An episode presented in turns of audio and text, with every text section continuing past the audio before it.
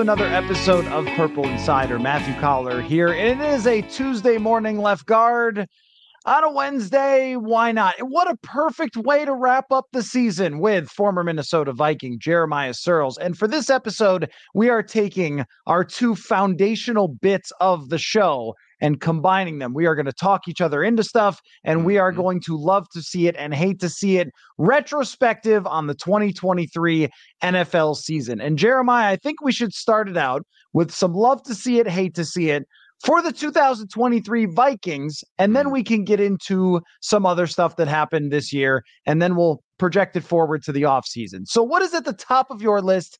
We'll start with the positive side. For love to see it from the 2023 Vikings. Yeah, the love to see it for me, to no surprise, is we found our franchise left tackle. That that's the one. He's the guy, right? I watched the Super Bowl and I watched Trent Williams just be poetry in motion time and time again. And then I watch across the league and watch really through the whole playoffs. And almost every playoff team has a marquee left tackle besides the Kansas City Chiefs. And they find a way to go in, and that's a huge component in winning. We nailed that draft pick we got to find a way to keep him home. I love the way he plays the game, and he's a guy that we cannot let out of the building. But I love to see Brian O'Neill coming back off the injury and looking great. Not a huge problem, like with some question marks off the Achilles coming into the season. Right back into form. Christian Darrisaw on the other side, being who he is. Really, really happy and really excited for the future of the tackle position for the Vikings. It is a twisted irony that the Vikings had good pass blocking in a year where Kirk Cousins got hurt. Year after year after year of this man being beaten down because no one can block and he survives and then gets hurt anyway. That's uh, Vikings history for you. For me, love to see it is on the defensive side. And I'm going to kind of pool a couple of things.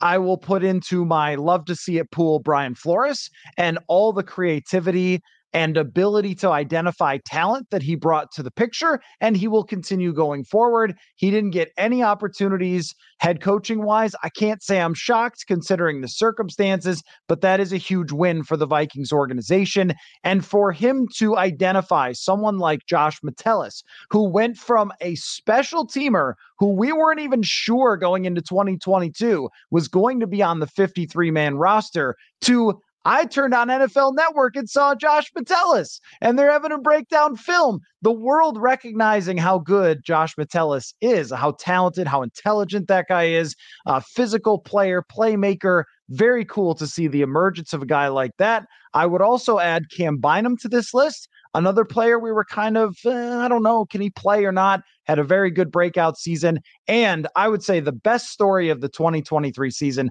Ivan Pace Jr., not just good, a borderline star level performance for them in 2023 after being undrafted. I don't know that I've ever seen anything quite like that.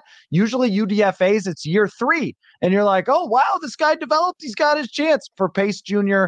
right away. Biggest love to see it. All these guys will go forward with the Vikings defense. And I think we didn't know any of them going into the season that they were going to be there.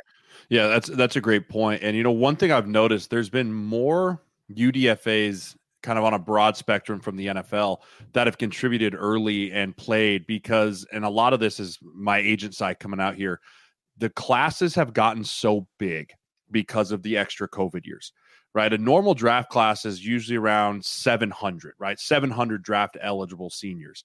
The last few years since everyone got the COVID, it's been closer to a thousand, right? So there's guys that are should be drafted year in and year out should be draft picks whether it's late in day three or early day three that kind of just fall through the cracks and fall in and no one really knows why. And then all of a sudden they make teams. They, i think of Kobie turner from uh, the rams right? Undrafted guy up for defensive rookie of the year as an undrafted free agent right? Those type of guys are falling down draft boards and there's two more years left of this nonsense. Thank god.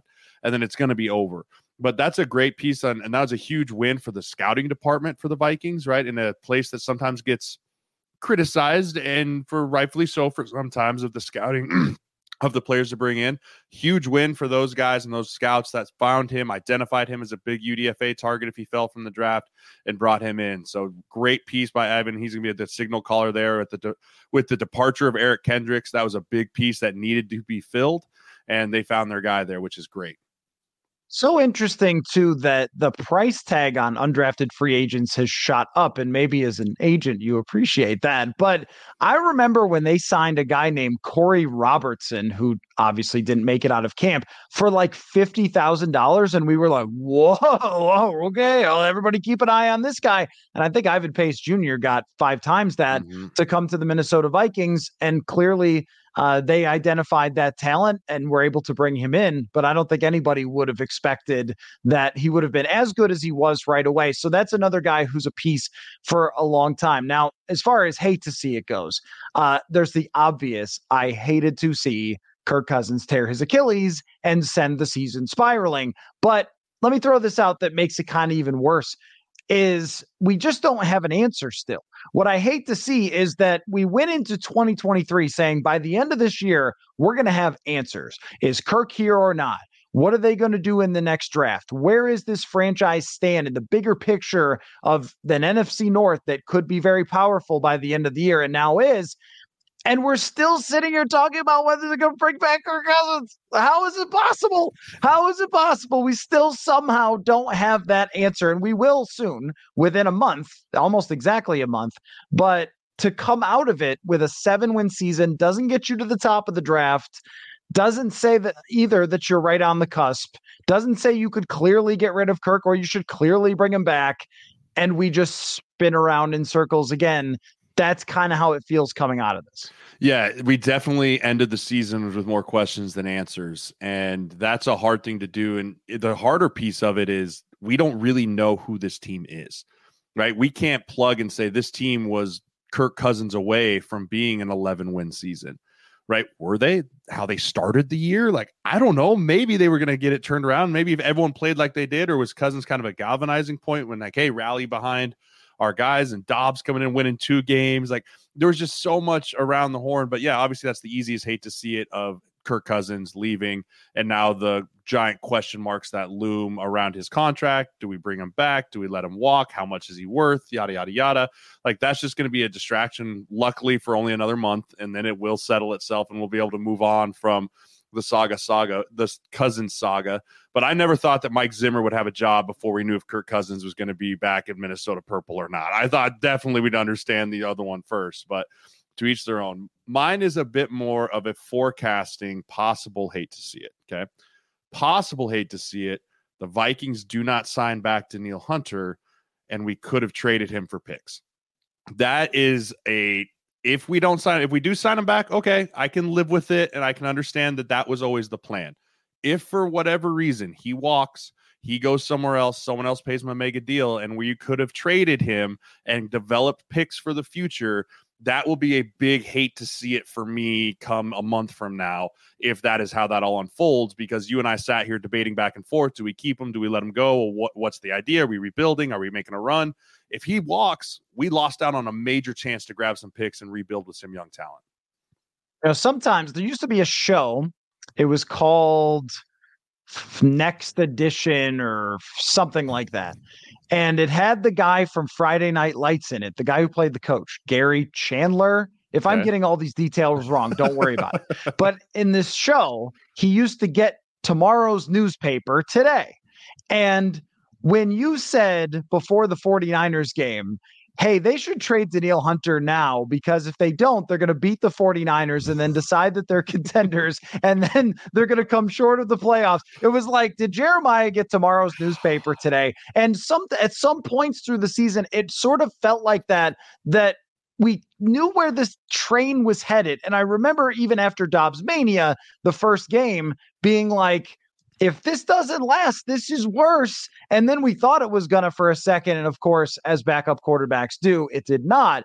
But having it, that pivot point right there to where if you lose the rest of the way, how is that different than what happened? It's two games different. It's a little bit of fun in Atlanta and a little bit of fun against the New Orleans Saints. And then the whole rest of the season went exactly how we would have dialed it up if we got tomorrow's newspaper today the minute that Kirk Cousins tore his Achilles. And then at this moment, I don't even think we're having the bring back Kirk discussion if we're talking about this team drafting in the top five. We're talking about trading up for Drake Maye, trading up for Jayden Daniels, and being right on the doorstep of them making a huge play at quarterback. And instead, we're having this like, well, at 11, do you do McCarthy? Do you do Nix? Do you do, right? And it's sort of like, I know, I just say McCarthy on purpose to watch your eyes pop out of your head. Uh, it seems like his momentum is gaining, but who knows? It, it just, that is to me one of the biggest hate to see. It's because this franchise has existed in the middle for so long. And it was like, here it is. If the football gods came down, popped an Achilles, and said, Here you go, Vikings, this is your shot to draft at the top and take your quarterback. And they were like, No, no, let us go get a journeyman backup who has two magical games, and then we never hear from him again. And, and he won the slime award mm-hmm, thing mm-hmm, from mm-hmm. Nickelodeon. So that was really sad when that was still at his locker at the end of the year and he wasn't playing anymore. But I, I mean, that what you just said, I think, is the biggest regret slash hate to see it from the entire Viking season. Yeah, it's just one of those things where we're going to look back and go, man, what if? And that's the worst place to live in the world is the what if world of, man, what if this would have looked like that and build for the future and have draft capital to trade up if we really wanted to.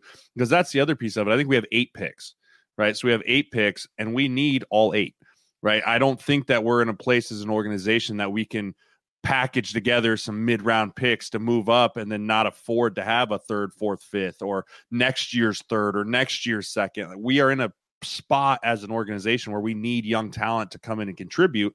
And the best way to do that is through the draft, right? You can get lucky with the Ivan Paces and identify guys later in the draft that can come in and hopefully be contributors.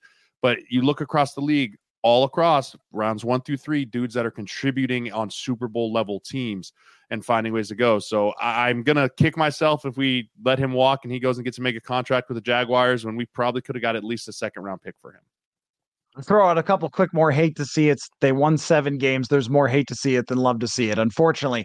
Uh, one is TJ Hockenson when he got hurt, mm-hmm. how he got hurt. This is an injury that's going to take him into next season. He was one of the heroes of the year through the middle of the season when Kirk went uh, down. And then he ends up with a, a great year. And that trade ends up working out. And he's not old. And you're feeling really good about putting him, you know, plugging him back in. And then now he gets an injury. Now you're set back for the start of next season. It's going to take a while to get back to 100%.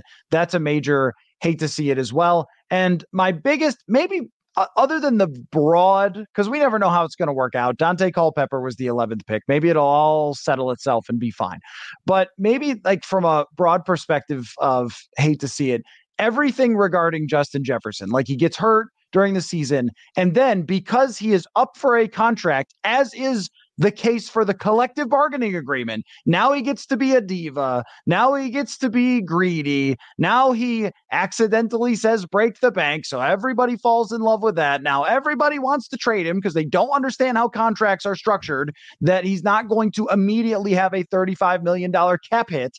And and just like my mind every day explodes when I get five emails or DMs a day trying to explain to me why you should give away one of the best players on earth. And I just like, I hate to see all of that. It's totally unnecessary.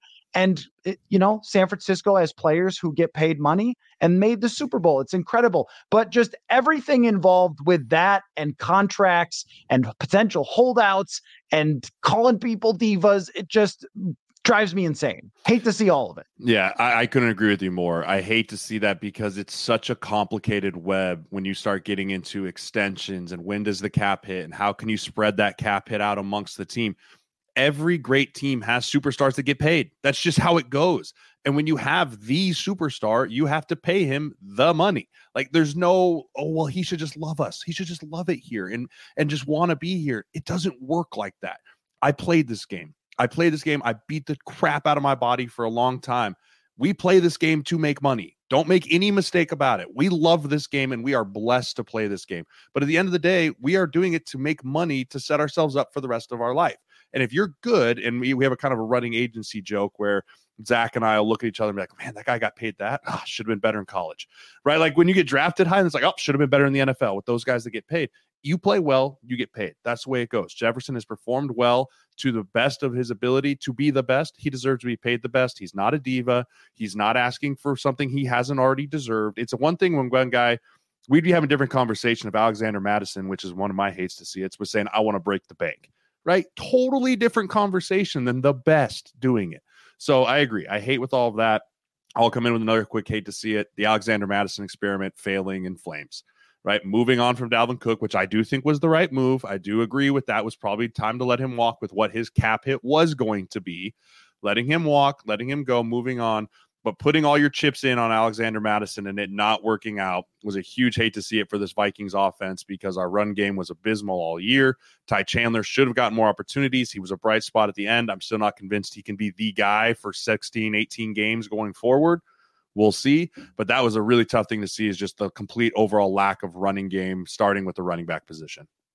Yeah, I agree. And I thought Mattison earned that uh, over his career, showed that he could be a starter, and it just didn't work out, whether yeah. it was scheme or fit or pressure that he put on himself, which I wondered about throughout the year. It seemed like he was just trying too hard and being impatient. Uh, but also, when not that I'm saying Ezra Cleveland was like the great left tack or great, great left guard of uh, the NFL, but you replaced him with a guy who really can't run block at all.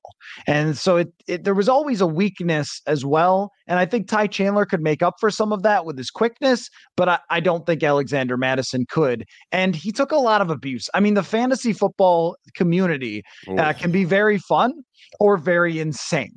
And I, I thought that was not deserved for the person that he is and the career he's had so far to get beaten down like that by fantasy football people uh, was pretty tough to watch throughout the season. I'll give you a little bit of a projected going forward. Hope I don't have to hate to see it. Is conflict between the general manager and the head coach for the direction of this team. Because one thing I've wondered about since the end of the season is the head coach going to want his old quarterback who he feels like he can coach him up and knows the offense? And is the GM going to say, well, he was quoted once as saying, you need a great quarterback to win, not a good quarterback. And that has played out many times.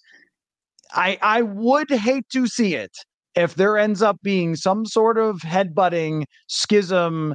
This is the potential to split a front office and head coach away from each other with this type of decision if they can't get on the same page. So I will hate to see mm. it if that ends up happening. Yeah, and we've we've seen that movie before. Right, we we've seen that movie before in very recent history. Like it wasn't like oh many moons ago. No, this was it. Never goes well. It never goes well. When you the NFL is so hard to win, and when you're fractured at the top, it sprinkles down to players, people picking sides, the whole bit. Any distraction like that makes it tough to win. So I agree with you. That would be awful. I hope it doesn't happen. I feel like KOC and Kwesi have done a nice job weathering certain storms that's come together and being a united front that goes there. But no one's knowing what's saying behind those closed doors. And the combine will be a little more revealing as things go on. But I agree with you. I really hope that doesn't happen. Folks, have you ever heard of test driving a phone network? I did not make this up. It is an actual thing. And US Cellular is letting you test drive their network for free for 30 days. You could try out US Cellular wherever you have that spotty service, like on your commute to work, that one spot in your house where your service dips. Test drive US Cellular at your kid's school on parent teacher night okay, maybe still pay attention, but by all means, make sure you test it. It's as easy as doing a little boop, boop, boop on your phone. That was me getting the app to try it out. I know. Great sound effects there. Test drive US Cellular's award winning network for 30 days. US Cellular built for us. Terms apply. Awards based on open signal independent data. Visit uscellular.com for details. Yeah, I'm very interested to see how they both talk to mm-hmm. us. Like the the message i'm sure is going to be thought out before they arrive there but what did they come up with that they want to tell us about this? And what are they willing to kind of pull back the curtain on a little bit? Um, you know from kevin o'connell's perspective i would think he would want to pick his own quarterback. I mean usually there's that sort of saying is you begin your tenure as a head coach when you pick your quarterback but at the same time I think also the guy really believes in his scheme. And thinks all I need is a guy to just stand in there and throw it to somebody. And you know what's funny about that is that I feel like a lot of hills have been died on with quarterbacks like that. Just execute my scheme, just execute my scheme. And here's Kyle Shanahan still without a Super Bowl uh, because somebody else who doesn't need the scheme to work made a play. And it's like that's that's football, man. That's like football history. Is some guy who's really good trying to execute a scheme versus John Elway running around and making a play and winning a Super Bowl. So um, I guess the exception is Tom Brady and Peyton Manning, but not too many of those. So how about the bigger picture? The National Football League. I'll mm. throw you out a quick one. I hated to see Aaron Rodgers get hurt. Obviously, Aaron Rodgers is not my kind of guy, but uh, I wanted to see how it was going to work. Like Robert Saleh didn't deserve that. I think he's a good coach. And if it went down in flames on the field, that would have been like fun to watch. If it had been really exciting and into the playoffs, that would have been entertaining to watch. But instead, we just see this jerk on TV running his yap again over and over all season. I would have much rather just watched him play football than tell me what Facebook says. So I just I just I hated that whole thing. That was the biggest hate to see it of the year for me. Uh, sticking with the quarterback, my biggest hate to see it is we didn't get to see Joe Burrow at all this year. Like we really got to see maybe a half of what Joe Burrow really was. I mean, coming into training camp, I believe I picked the Bengals to win the Super Bowl on this show at the beginning of the year, along with many of the other scribes and pundits out there in the world. But to see him get hurt immediately in training camp, fight back through that to start the beginning of the year, be a statue back there. Defense is smelling blood in the water and just trying to murder him because they knew he couldn't move. Finally gets a little bit mobility back, gets the Bengals back on the right track, and then bang, the wrist. Like he is everything is advertised when you put him up there with the Mahomes and the Allens and the Brady's and the all the greats. He's right there. But he kind of got forgotten about this year because he got hurt and you want to talk contracts this was kind of the year before his big contracts start to get kicked in. So hate that we didn't get to see joe burrow this year. He's super fun to watch another one of those dudes that you just you love him. It's hard to watch him and hate him right? He handles himself the right way. He says the right things. He's got that moxie on the field. Hate the fact that we didn't get to see prime joe burrow this year. As far as love to see it goes I feel like the football gods handed out a little bit of justice throughout this year. And one of them was Daniel Snyder no longer owning the Washington Commanders, who I hope go back to Washington football team because I thought that was pretty cool, or anything that's not Commanders. Just forget that ever happened. That yep. was Daniel Snyder's idea. It was almost like he tanked the name. Yeah. Like, fine, if you're going to make me change my name, I'm going to change it to the worst thing in the world. Yeah, blank slate that. Blank slate that. Yes, yes. So, best of luck to the new ownership that is just not a war crime. And uh, I, I thought that was good. Also, I'm going to say this, and you might call me salty just from growing up in Buffalo and so forth, but Bill Belichick is a great coach, an all time great coach. I can't take away his rings, nor would I try. But boy, is he different without Tom Brady, ain't he? And he's just a little bit there, just a little bit just a little bit. And I think uh. Brady revealed in some documentary he's doing of that uh, he couldn't wait to run away from what Belichick had become there to get to Tampa Bay. Weird how all that works. Little bit of uh, little bit of uh, the curtain being pulled back on the reality of the NFL. It's the quarterback. It's not the coach, and it was never more on display than that. Oh, Belichick's a genius. He gets rid of receivers and brings in nobodies. Oh, yeah. How's that work with Mac Jones and Bailey Zappe, my guy? I love to see it. Yeah, that's that's your Buffalo. That's your Buffalo native in there. You just you you can't repress that hatred that you've had of just watching Tom Brady march up and down Orchard Park every single year, time and time again, and just rubbing it in their faces. So I, I I'll agree with the fact that I love the fact hold on. I don't want to say this. I will agree with you that I love that everyone is finally going to give Tom his credit, no matter what. It's undisputed. That was the question when he left. Who was it? Right? Is it this guy? Is it that guy? Who is it?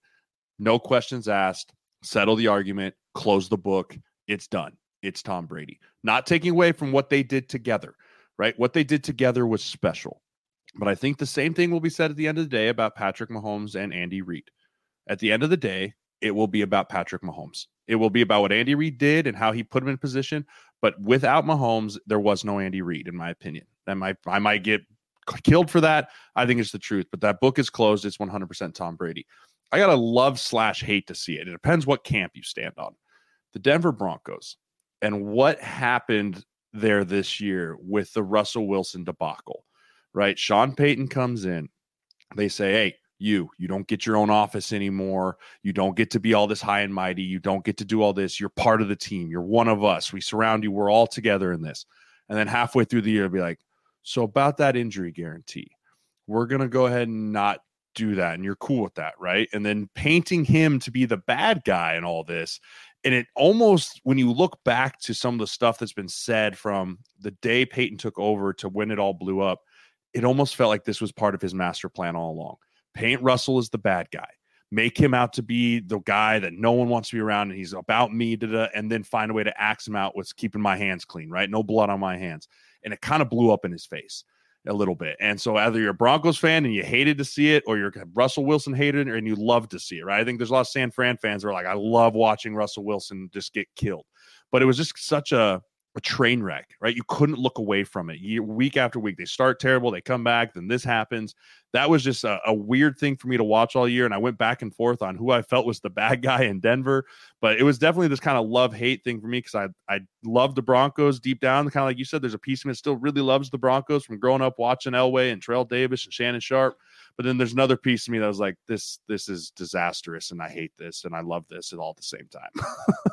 Well, the Broncos, uh, when you know, when I was growing up, were such a cool franchise. And Mike Shanahan, talk about a guy who is one of the goats and also had a great quarterback, which is kind of how I think of Andy Reid, by the way, because he got a, a lot out of Donovan McNabb, ton of success there, a lot out of Alex Smith, and then you gave him Superman, and now it's unstoppable. But I, I, feel like that's a little bit more of a pair. And and with Belichick, look, if Belichick coached the Vikings, he'd be Mike Zimmer he would have had number one defenses and everything. And if his quarterback got hurt instead of Tom Brady, he would be Mike Zimmer. So it's like some some people just get lucky. But to your point about um, d- the Denver Broncos, I hate to see when a great player is no longer great and he's trying and he's struggling.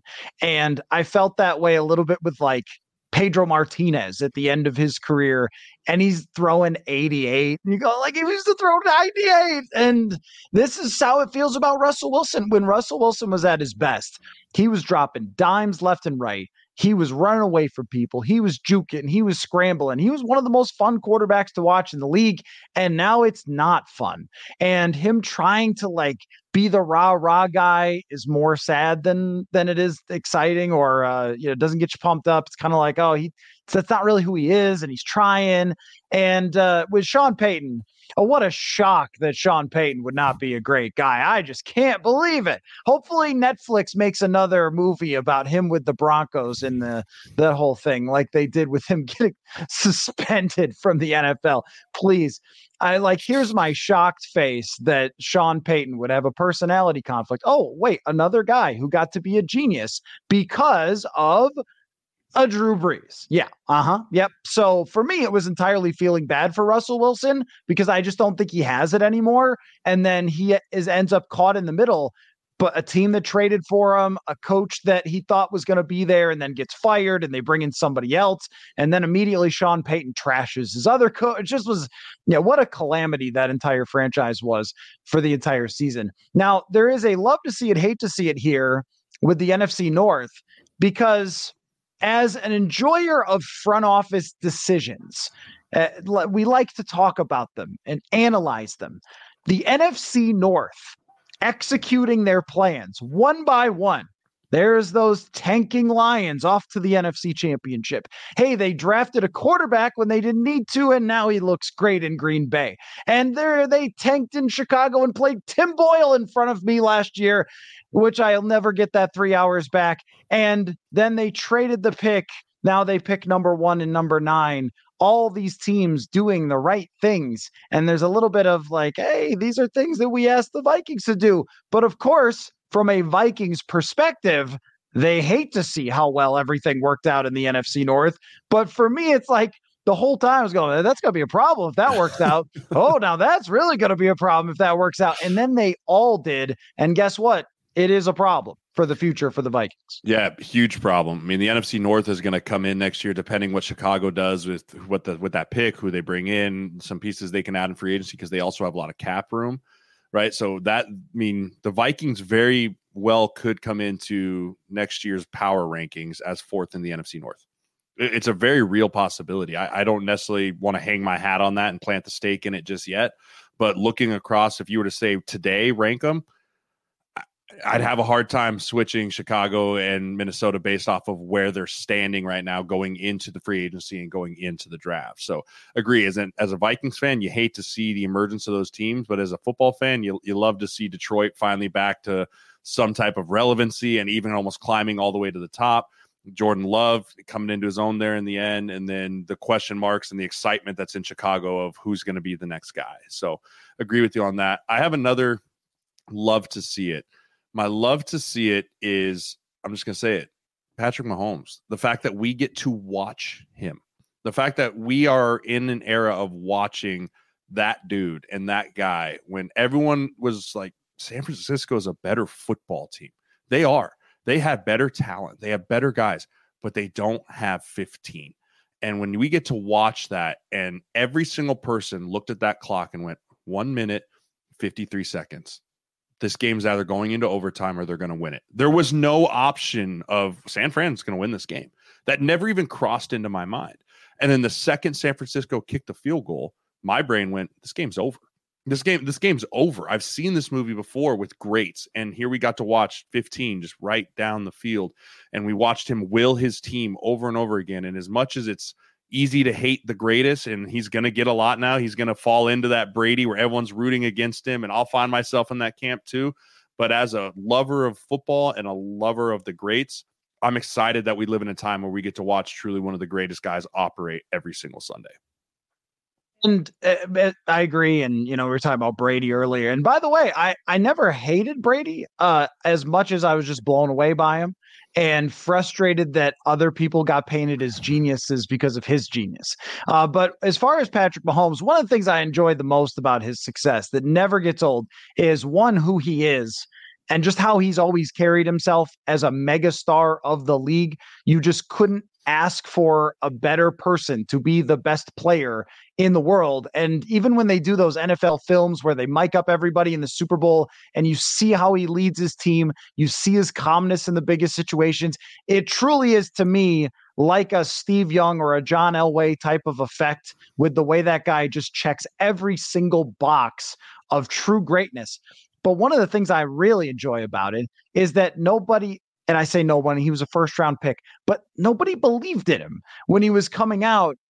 Eh, I mean, I'm sure there were some, and uh, Kansas City was one, but there was a lot of the draft analysis world, a lot of the NFL who said you can't do it this way. You can't play this way. You've got to have better footwork. You've got to do it that. You, this guy just runs around. His offense in college isn't good enough, or it isn't right, or he didn't win enough games in college with Cliff Kingsbury and all that stuff. All that stuff. And he came out and just showed I'm different. And I think that's awesome. And there's a little bit of that, like with Steph Curry. And again, like we're talking about first round picks. He's not Brock Purdy, uh, but Steph Curry was sort of the same way. Well, he's too small. He's not a good enough athlete. And they overlooked the greatness within the guy. And I think there was a lot of overlooking of the greatness. So for him to do it and not just be the number one overall pick, I think is very cool. There is a little bit of hate to see it just because it feels inevitable now. Like, who else is going to win ever? I mean, the guy's not old. He's not even close to old. And when he doesn't even play his best game and they still win, you're like, jeez, I don't know. Like, what do you do? What does anyone do with this? Right. Uh, congrats to the runners up of the, uh, you know, whoever makes it from the NFC. Congrats to the runners up in the future. Jeez. Yeah. I got another quick love to see it. And this is more for where the NFL is going. I love to see the the reemergence of the player coach. The player coach, right? The NFL kind of goes in these cycles of like what type of coaches, right? For a long time it was the Sean McVays, the geniuses, the the schemers, the great, and like that was great once Super Bowls. But we're seeing guys like DeMeco Ryans coming back in the league. Jim Harbaugh's back. He's bringing NaVorro Bowman in as his uh, linebackers coach, right? You see Mayo taking the head job up in New England. Like we're starting to see the emergence of former players coming back into the coaching sphere, which I think is good for the overall NFL. Whenever you have guys that have been there and did it at a high level for a long time, coaching the youth of the new era coming into the NFL, it's only going to lead to good things. Like that never really, in my opinion, goes down a bad path because the guys that were cancers or the guys that were problems, they don't get into coaching. That's not what they want to do. It's the guys that truly love football and truly love the development of the game that put themselves back into a coaching world where they're going to make less money, work more hours, way less fun, but they just truly love the game so much that they want to give back to the next generation. And I think it's a really good thing for the NFL. Yeah, I like that. And uh, the Vikings have several of those guys on their Chris staff, Cooper. including Kevin O'Connell, but Chris Cooper, also Keenan McCardell, who I think uh, another guy that I just go, can we get Keenan an offensive coordinator job? Because he's been one of the best, if not the best, wide receiver coach in the game for quite a long time. A guy that when they fired the whole staff, was the only one who stayed because that's how the wide receivers thought of him. So I think that says a lot um, yeah, I like that. I like, especially when it's guys who I grew up watch playing. Then you're like, this is cool. Like I played with that guy in Madden. Um, but players coach. See, initially I thought you meant just coaches who understand their players mm. and who listen to their players. And gosh, when you watch back the mic'd up Super Bowl stuff, you just get such a great sense for how much these guys understand the game. And a lot of them could coach themselves. And it's just like if you treat them like the employees, and this is a little message for Mike Zimmer returning to the NFL. If you treat them like the employees as opposed to the coworkers, you're going to get run out of town. And I think this is the thing that Kevin O'Connell has done the best, and a thing that former players understand how much players know, how much credit and respect to give them, while also leading them uh, as well. So I agree. Yeah, there's been definitely an emergence of that. And I'll be very curious to see how some of those guys do.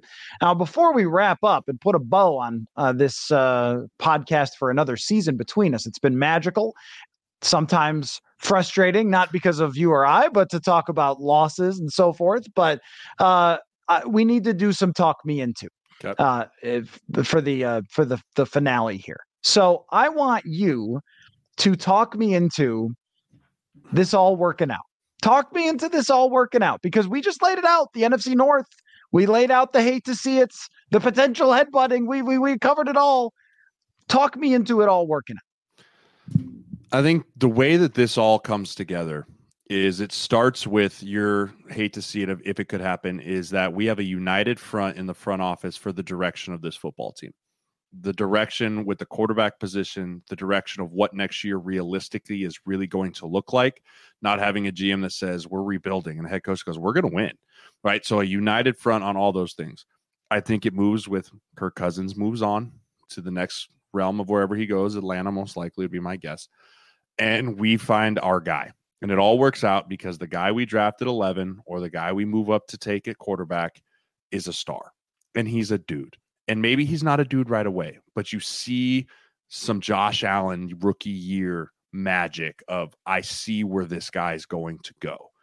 And that is going to have to be the critical pivotal point that goes. We add some pieces and we get some really good guys on kind of the back half of their career on the defensive side of the ball in free agency that don't cost us an arm and a leg, but are big time contributors. Nothing against Dean Lowry. A lot of respect for the dude. Played a long time in the league but he didn't contribute like we needed him to this year. We did wasted money on a Marcus Davenport. I know he got injured, but that was a lot of money down the drain.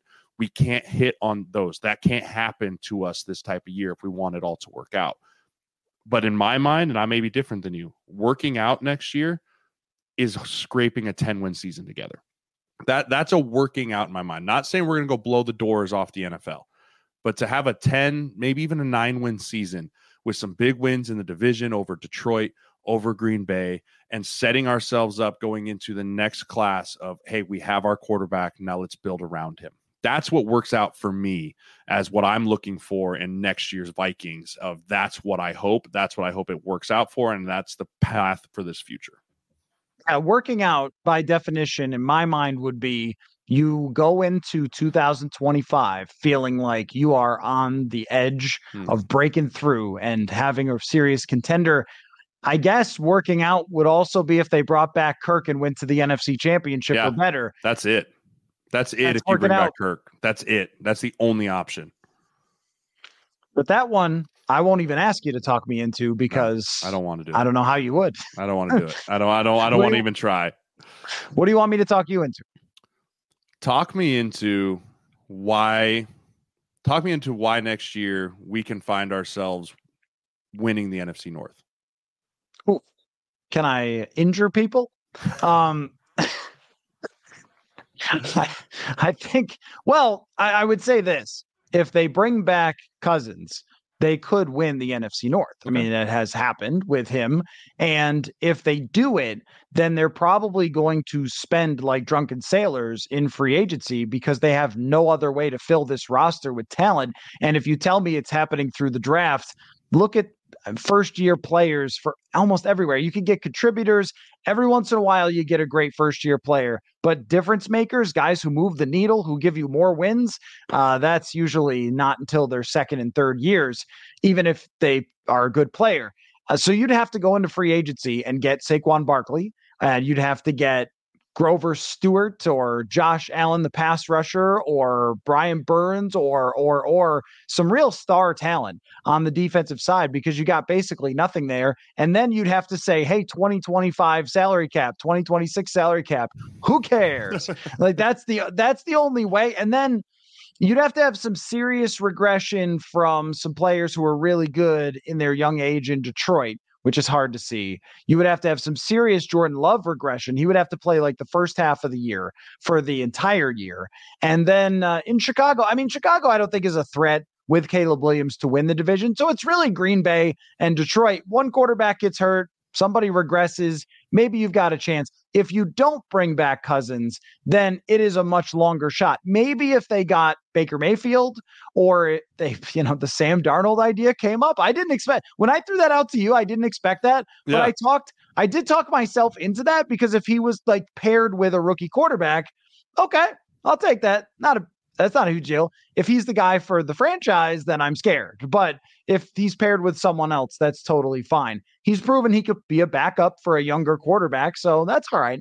But uh, that's the best I could do, basically, is if they were to bring back Kirk, he plays great. Jefferson is offensive MVP, and they sign a bunch of guys, and none of them get hurt in free agency. And uh, other than that, it's okay if they draft someone and it's a transition year and a development year for that player and they could still be somewhat competitive. I like it. I'm in on it. Okay, so let me let me throw you one last one. All Talk right. me into. Talk me into the Minnesota Vikings reached the Super Bowl within the next 5 years. Mm. This is your hardest challenge maybe I have ever laid yeah, at your feet on this show. In the next five years, the Vikings make it or win? Win, same whatever. Thing, same it doesn't thing. matter. Six one way, half dozen the other. It starts with keeping our talent in house. We have to keep the guys that we've developed and we've drafted in house. Addison, Hockenson, Darrisaw, Jefferson, and so on and so forth. You don't let you're it's inevitable you're going to lose a couple, but you don't let those dudes walk strictly because you think I can't afford them or we want to play the game of maybe we get rid of them before they regress. You need to have the core group there to make that run. The guys that have been through the trials and the tribulations like this year that are now on the back top part of that contract or maybe on their first year of a big free agency deal to lead the charge of pushing the rock up the hill and you start with that. You start with your core group, and then you have to have the a great trigger man. That it, it, it, it has to be at the quarterback position. The trigger man has to be elite, not good, elite, right? And whether that's through the draft, whether that's we draft a guy this year and it's two, three years from now, it doesn't work out, but we've built a really good team on a rookie salary quarterback and we go pluck whoever the next great free agent is at quarterback at the time whoever that guy is that is captaining the ship of that Vikings in five years has to be an elite quarterback. We also have to have the next Danielle Hunter, and we have to have the next Xavier Rhodes or Trey Waynes lockdown corner. You have to have a pass rusher and a lockdown corner on defense that are all pro type calibers that can work tandemly well together, a la Micah Parsons and Bland, Micah Parsons and, and Diggs, right? Guys that can ball hawk, go get the football, create turnovers. Because until we start winning more of the turnover battle and living on the plus side of that point differential, which comes a lot from turnovers, then we're not going to be there. So you you pair those type of things together. You have a trigger man, and then again you get the crystal ball that says everyone stays healthy right? Everyone stays healthy or everyone gets healthy at the right time, right? Everyone's back to full strength come December 15th. And you've battled through the season with an 11 and 12 win season. You've clinched the first, you've clinched first in the division to host a home playoff game. And now you've got your full group, your full core, everyone's together, and you make the run to the Super Bowl. Why does it feel like we should have Keith Jackson or something saying it all comes down to this. like that's how this month feels. It all comes down to this. And where their timeline is will depend in my mind on how they handle this. And if Cousins does come back, I'm going to have to really be sold on the rest of the plan, the draft, the free agency for how you're going to change an entire career's worth of not being able to get to that position with him at quarterback. But if they do, then hope will spring eternal for Vikings fans if they do end up drafting a quarterback and going in a new direction. And then I feel like that five year plan becomes possible. Nothing is probable in a 32 team league, but possible? Maybe. And that's the best way to describe doing a Vikings podcast is just saying, is it possible? Maybe. Maybe it is. Uh, it has been a magical year though with you and I. I mean, uh, this is uh, what our fourth year doing yep. this. It's it's been so much fun. And what's funny is no matter how many shows we do, I still learn from you all the time from your incredible knowledge as a player, as an agent, and uh, as a friend as well. So we have had a great time. I'll see you in Indy for yes. sure, and uh, maybe we'll chat there as well. But you'll be in and out, but not every single week as you were during the season. But I just can't tell you how much I appreciate you showing up here every week, depending on which day, sometimes Tuesday, sometimes Wednesday. But it means a lot to me. It means a lot to the audience. So just can't thank you enough, man. It was a great season. Uh, I appreciate you having me. I have fun with this every year. I look forward to it every week. I've got to meet a lot of new people on Twitter, new followers, and all that. So I appreciate everyone that tunes into the show every single week and listens to my big dumb ass say certain things that sometimes I don't know what I'm saying, sometimes I do. But I appreciate you guys talking me through it and just going through. And again, I have a lot of love for the Vikings, always have. I mean, they were I spent the majority of my team. So my time in the NFL. So I'm excited to be here talking about them. And trust me, I want nothing for the best for them either. But of course, the show does not end, and we'll be breaking down uh, incredible amounts of speculative uh, mm, things in the NFL and rumors and everything else. Oh yeah, we'll we'll be there. We will be there. Uh, so thanks again, Jeremiah. Thanks everybody for watching slash listening, and we will catch you all next time.